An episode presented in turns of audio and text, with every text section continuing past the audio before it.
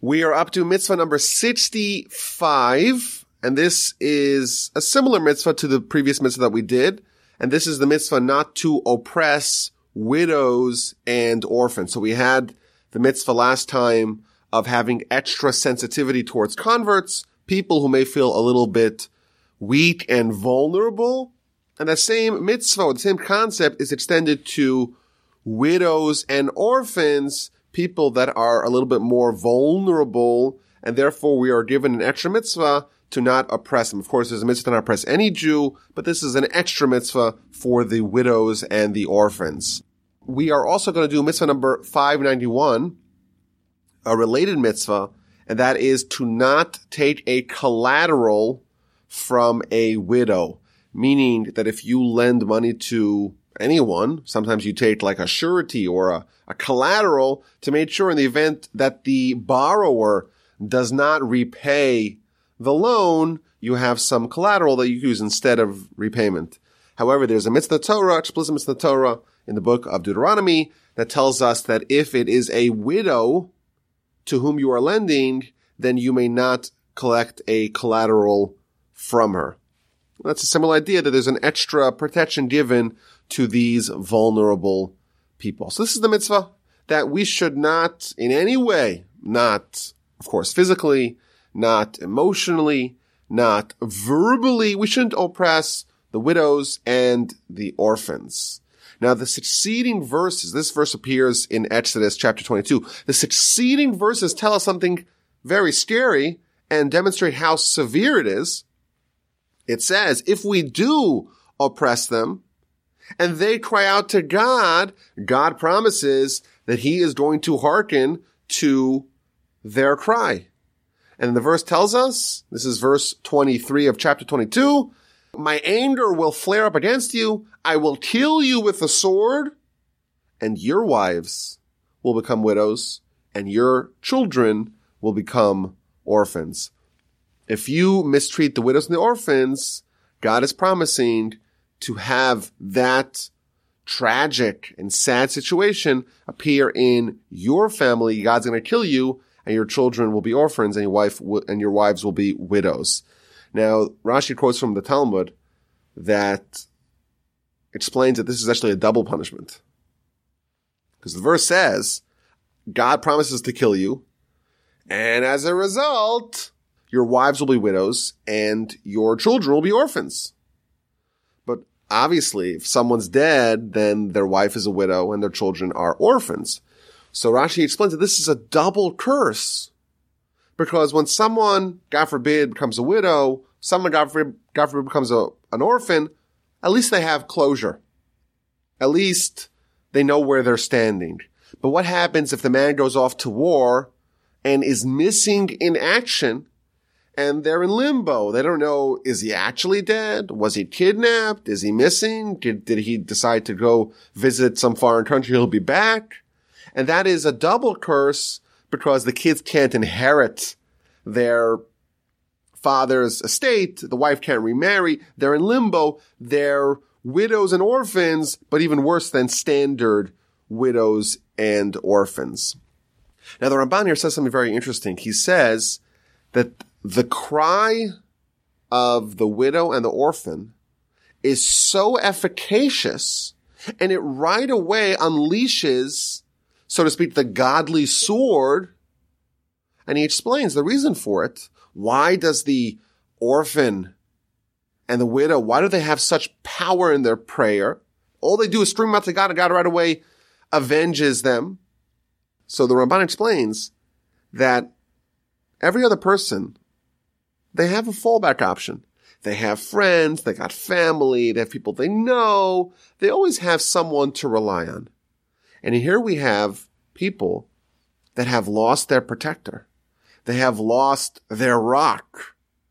And now they have no one to rely on besides for God. When someone has complete and total reliance on God, then God responds in a commensurate fashion and God takes care of them in a very specific and direct way.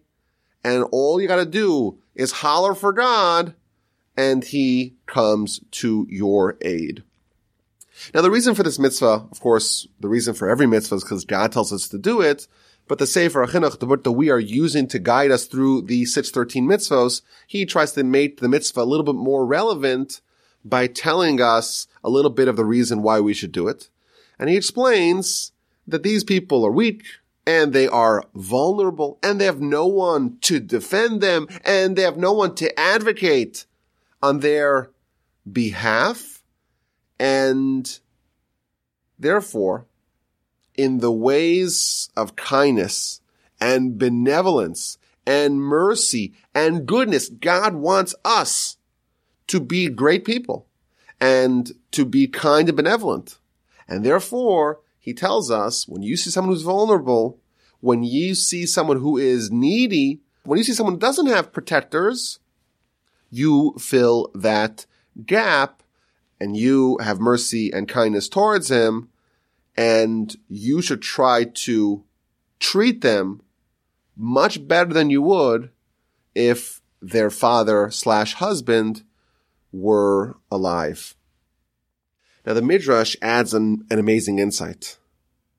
The Midrash asks the question, why does God love the widows and the orphans so much? So it quotes a verse in Psalms. The verse describes God as the father of orphans and the judge of widows. Says the Midrash, if someone steals from these people, from widows and orphans, it's as if they stole from God because God adopts them. They become part of, so to speak, his family. And therefore, if you attack, so to speak, God's family, God will respond uh, jealously and get revenge against you. This is an amazing insight that when you have someone who loses a relative, a father, God forbid, a husband, God forbid, the Almighty says, okay, I'm going to fill that void and I'm going to, so to speak, adopt this child, take care of this family. It's my responsibility. It's on my back. My grandfather of blessed memory, I may have told the story in the past, when he passed away, so I happened to have actually been with him in the hospital, both when he was brought into the hospital a couple days before he passed, and right after he passed, I was there. We hustled over to the hospital. But anyhow, they brought out his last will and testament. He had written one. He was always someone who was ready to die, which is, I think, a good attitude in general.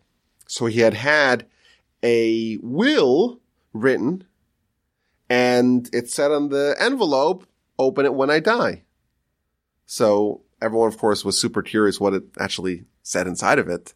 So right when he passed away, within an hour, people were reading the will. So the first thing that he writes in the will, you should know that my actual will is found in my book that I wrote, Alei Shur, on page 303. He had managed to camouflage his own will in his book because he has a section in his book that deals with preparing to die. And he says it's appropriate for everyone to write an ethical will to their children and therefore, I'll give you a sample. This is a sample will. And when you read it, it's obvious that it's him writing, but it's at that kind of part of the book that most people aren't really comfortable reading, whatever, talks about death. It's a little scary. So you open up the will and he says, go to page 303 in my book. You go to page 303 and boom, you see the letter. But in the letter, he says something fascinating. He quotes a verse in Psalms chapter 27, which is a little bit topical because now we are in the month of Elul, and on the month of Elul, we read this psalm at the end of the prayer. But the verse says, Ki avi vi'imi azavuni. My father and my mother have left me, have abandoned me. And God gathered me in. And he's writing this to his children to be read essentially after he passes. And he says to them, let me tell you what I felt when my parents died. When my parents died, I thought of this verse. My father and my mother have left me, but God gathered me in. Meaning, there are three partners in every child. The father, the mother, and God. And God promises when one of those, so to speak, legs of this three-legged stool gets removed and the person feels like they are a little bit vulnerable, God promises, I'm going to step in and make sure that there is stability. Same kind of idea. Someone is an orphan. God says, I got their back. I got their back. I'm going to take the role previously held by their human father and I'm going to add extra protection and no one messes with them. No one messes with my kids. You mess with them. You are in big trouble. This is, of course, not only true to an orphan, it's to a widow as well. The Talmud tells us in the book of Sanhedrin, page 22b, that when a man dies, the only person that really suffers is that person's spouse. And when a woman dies, the only person that truly irreparably suffers is her husband. Of course, everyone suffers, but people could get past it. When someone loses a life partner, that's it. Their entire world changes thenceforth. And similarly, we have this idea that the Almighty is going to accelerate or increase, augment his role in the life of the person who recently lost their spouse.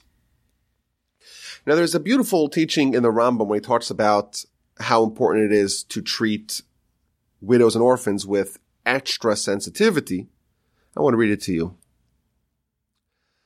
A person is obligated to be extra fastidious with widows and orphans because their souls are low and their spirits are weak.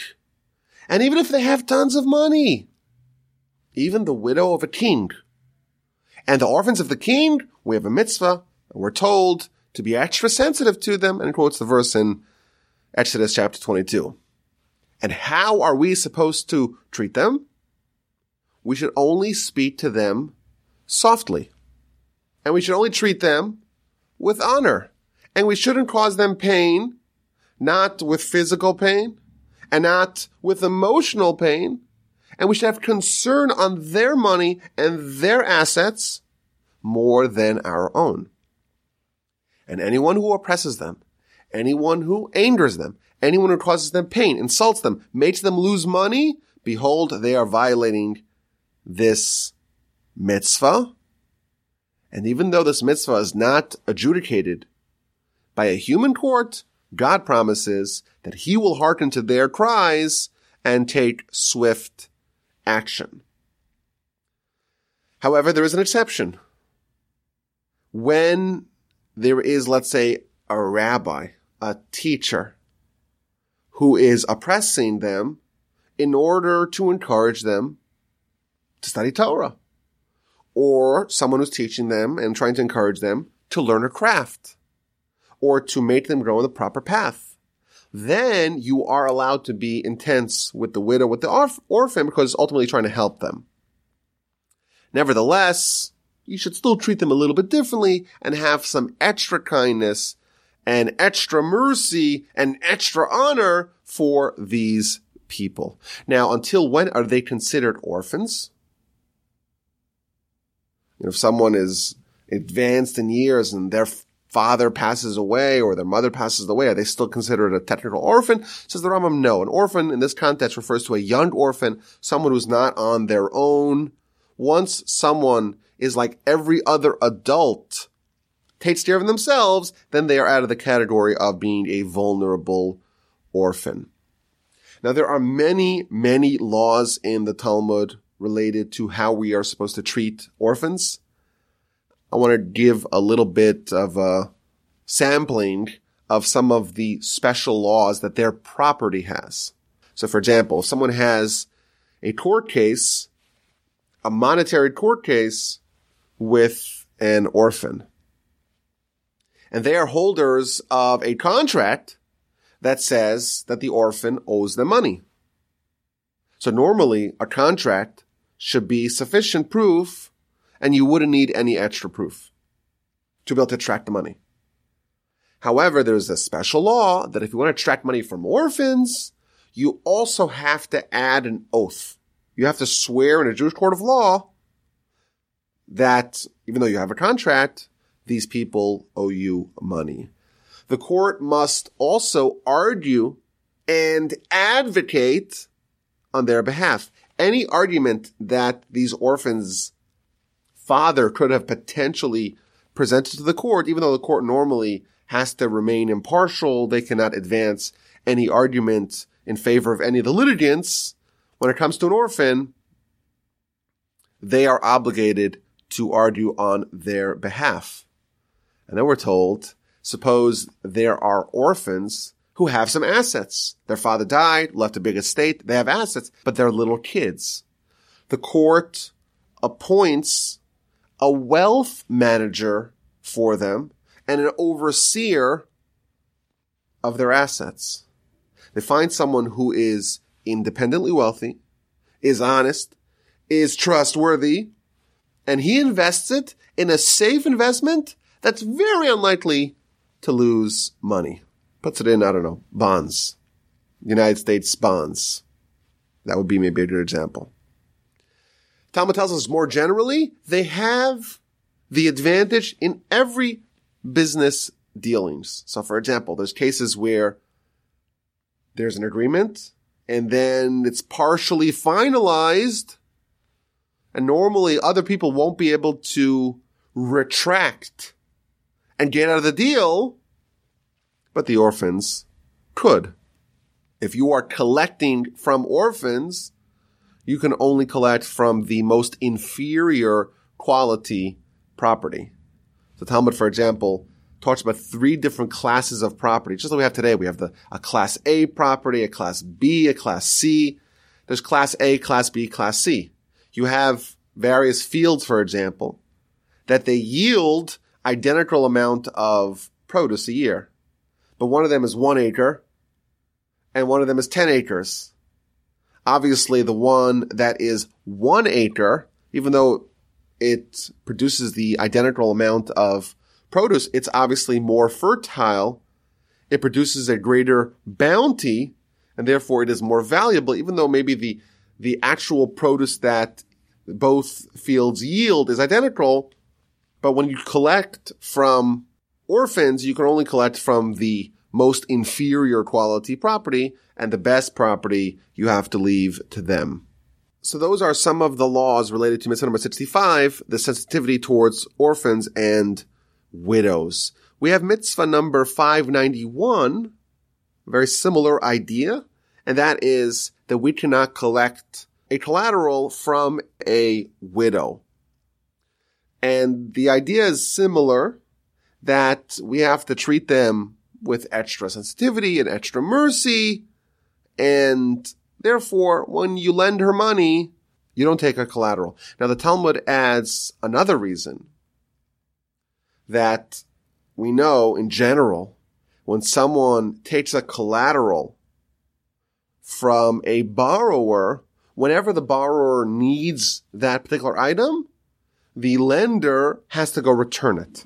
You lend someone money and you take as collateral their pillow every night they're going to need the pillow. You have to go return it to them. And then in the morning you come and collect it again.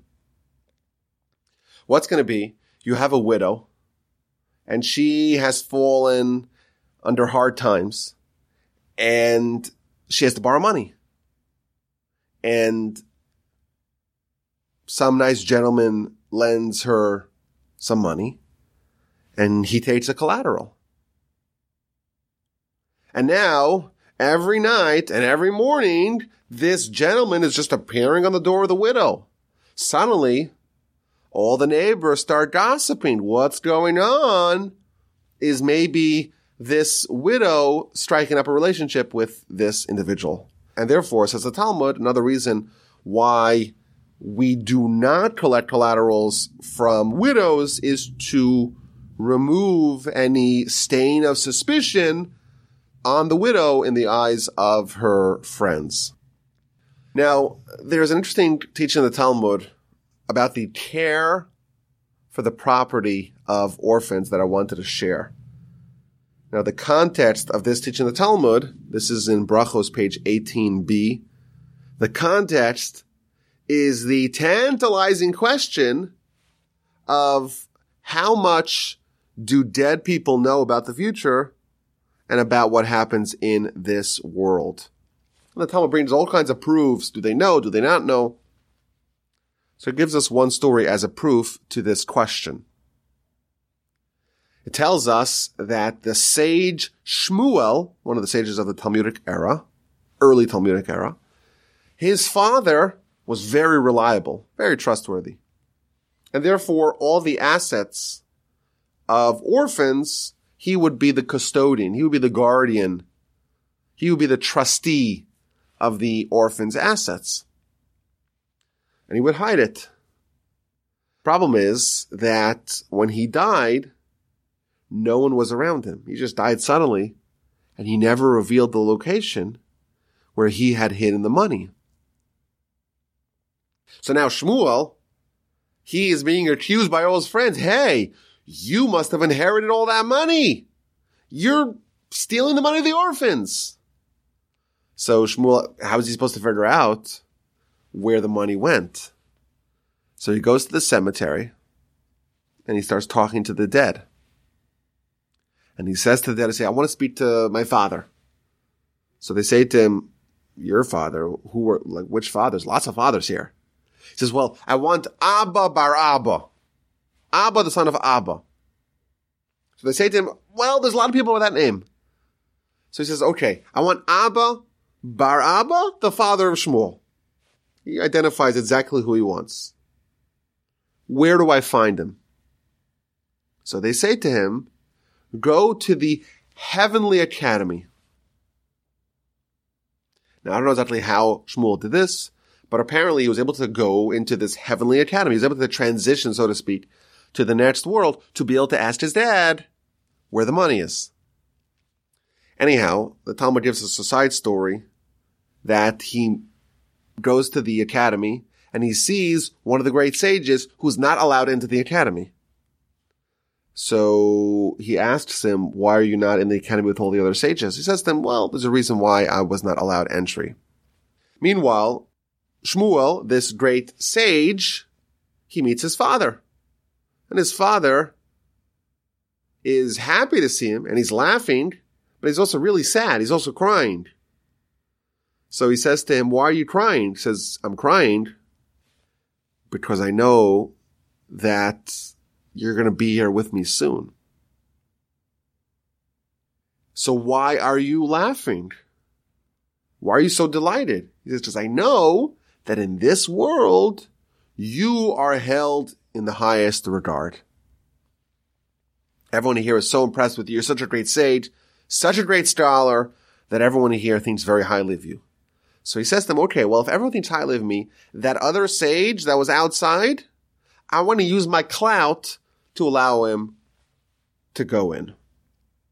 And indeed, they granted that sage entry into the heavenly academy. Finally, Shmuel says to his father, where is the money of the orphans? So he tells him, he says, it's buried in the, or it's hidden in the mill house. And then what he did is he created a money sandwich. The money on top is your money. It's our money. The money on bottom is also our money. The money in the middle, that's the money that belongs to the orphans. So why did he do that? He says to him like this. I was worried that thieves are going to break into the mill house. They're going to discover the money and they're going to grab it. And therefore the money on top, let them steal our money if they steal any money. And then I was worried, what if the earth swallows up some of the money? And I don't want the money of the orphans to be affected. And therefore I said, okay, the money at the bottom is also going to be ours. So if there's any damage or any loss of money, it's going to be to our money and not to the orphan's money. So therefore, you know, the money on top is ours. The one on bottom is also ours. And the money in the middle is going to be the money of the orphans. I think this is another example of the extra sensitivity towards orphans and of course towards widows to make sure that if money is lost, let it be our money, to be extra sensitive, to provide extra care for the assets of these vulnerable people in fulfilling this particular mitzvah. Now, the postscript of the story is that Shmuel didn't die the next day. And the question is, if his father was crying because he's coming soon, how did he know if it wasn't imminent? The Talmud's under the impression that maybe the dead do know who's about to join them, but only if it's imminent. If it happens a week or a month later, then they wouldn't know that. So the Talmud speculates, well, maybe that's true in general, but because Shmuel's such a great sage, they, they clear away some place they make the arrangements ahead of time because everyone's so excited that Shmuel, the great sage, is going to join their ranks. I want to conclude with an amazing story about the Chafetz Chaim, maybe the greatest uh, Jewish sage of the turn of the century from the 19th to the 20th century. And he said that he once saw a landlord taking a widow and her children and orphans and evicting them from his house. They, of course, didn't have the money to pay for the rent. And of course, they were devastated about that, but he was very precise and he says, okay, you don't have the money. I'm evicting you. 30 years later, the son of this landlord, I think was bitten by a rabid dog and died in a horrific way. The problem was because he was infected, no one wanted to bury him. The Chevra Kadisha, the burial society said, we're not touching this person. We don't want to catch what he had. So he had to bury his own child with his own hands. And the Chafetz Chaim said, I was waiting for something like this to happen. I was waiting. I knew that the Almighty would not allow this crime against the widow and the orphans to go unanswered. And for some reason, he must have lasted for 30 years before it happened. Maybe he had some merit and that was able to stave off, that was able to forestall his punishment. But I knew for sure it was coming. I was waiting for it. And here, indeed, it came. The Torah is very severe in this particular mitzvah. We cannot mistreat or oppress the widows and orphans in any way. And if we do, God promises he's going to unleash a sword and cause terrible things to happen to us. So that's a little bit of the flavor of this mitzvah.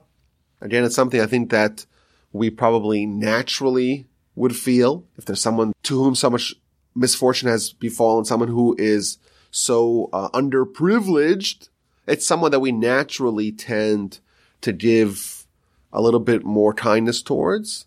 But now we have a mitzvah that tells us that the Almighty is adopting this family, so to speak, and we have to be extra super sensitive to make sure that we treat them properly with gentleness, with kindness, with benevolence, with understanding. When we speak to them, not speak them harshly, and treat them with delicateness befitting their stature. My email address is rabbiwolbe@gmail.com. I look forward to hearing any questions, any comments, any feedback of any kind. I deeply appreciate it.